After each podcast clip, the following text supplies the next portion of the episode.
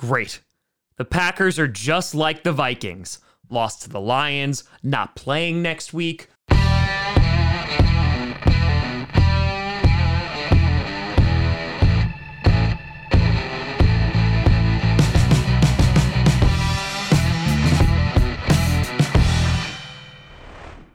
Grossi Posse Packer Nation. Welcome to another episode of Podcast and Podcast where you don't have to be Packers fan, but it sure does help. I'm your host, Tom. Remember when the Lions beating the Packers was the most surprising thing this week? I remember 12 hours ago. Grossi. And today, we're going to be breaking down the Green Bay Packers losing to the Detroit Lions 37 to 30. Before we get to that, I want to do a big shout and thank you to some brand new Patreon members. First, we have Brent Og or Augie. A big shout out and thank you to you. We got Ratatat Matt up in their membership and G Factor 51. A big shout out and thank you to you all. So, yes, ladies and gentlemen, the Green Bay Packers have fallen victim to the Detroit Lions. And oh boy, did I hear it in the chat throughout the entire stream. How does it feel to lose to the Lions, bro? You lost to a two win team, Tom. Packers are frauds. I heard it all. All in all. Over and over again. And I must be thinking, wow, the Green Bay Packers heading into the playoffs losing against this kind of team we're screwed. Or not, because this was an absolutely meaningless game in which our second and third stringers played the entire second half. And people are quick to go, oh, well, hold on, Tom. You were losing with your starters.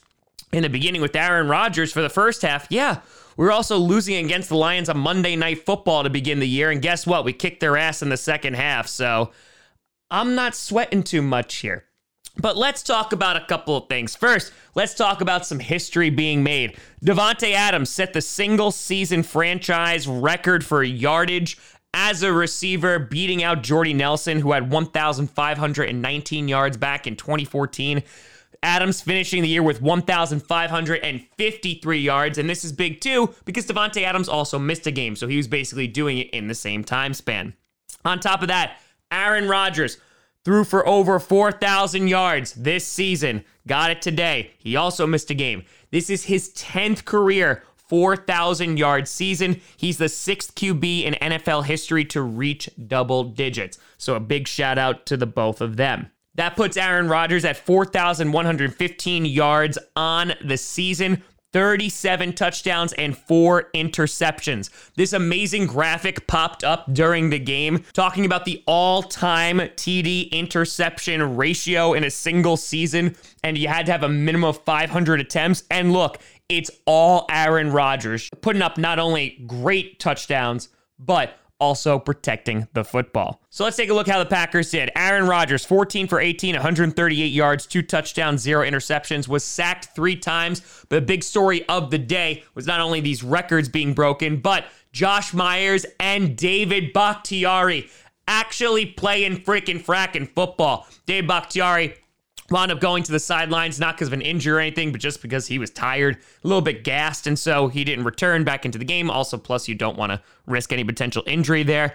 So that was the first half. It was all Aaron Rodgers. Then you had Jordan Love come in for the second half with 10 for 17, 134 yards, one touchdown, two interceptions. One of those picks, not his fault, was off the hands of one of the receivers. The second one, it sailed on him. And folks, I don't I don't really know how to say this anymore if you came into this game, it's just it's just like the Chiefs game, honestly. If you came into this game hating Jordan Love, thinking he's a bust and the worst QB ever, you left this game with the exact same opinions. If you walked in saying, "Hey, Jordan Love could be the guy, really raw, needs experience," you left with the same exact opinions. Here's the entire antithesis of this entire Jordan Love thing.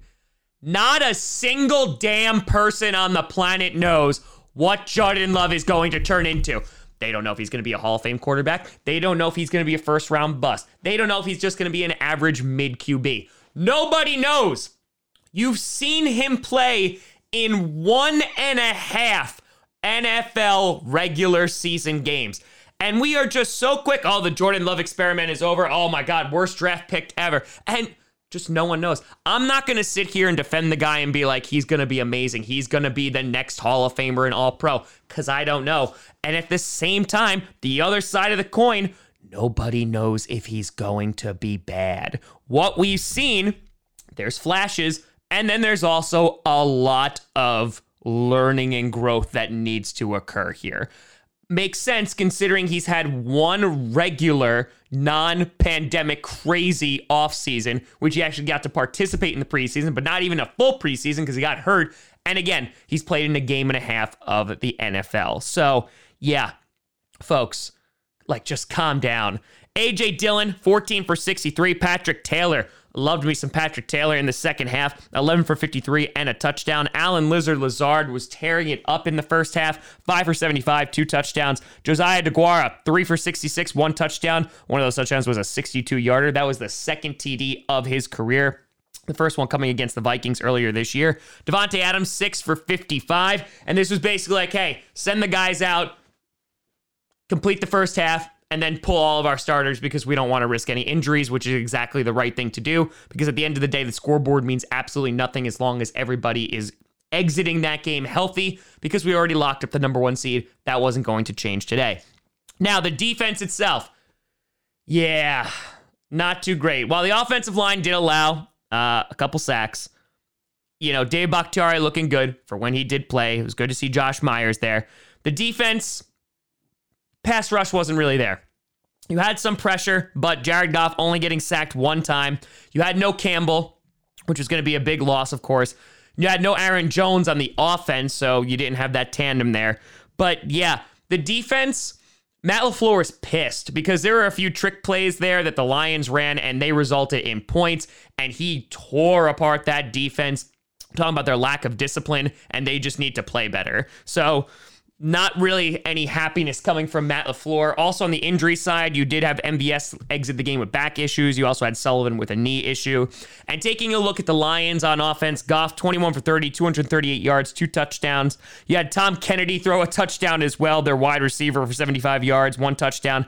Jamaal Williams, Jay Swag Daddy, always great to see him. 13 for 43, Swift 7 for 30 with one touchdown. Amon-Ra St. Brown has been an absolute stud for the Lions ever since that game winning catch against the Minnesota Vikings. Eight for 109 and one touchdown. Amon-Ra St. Brown, of course, brother of Equanimeous St. Brown, Packers wide receiver.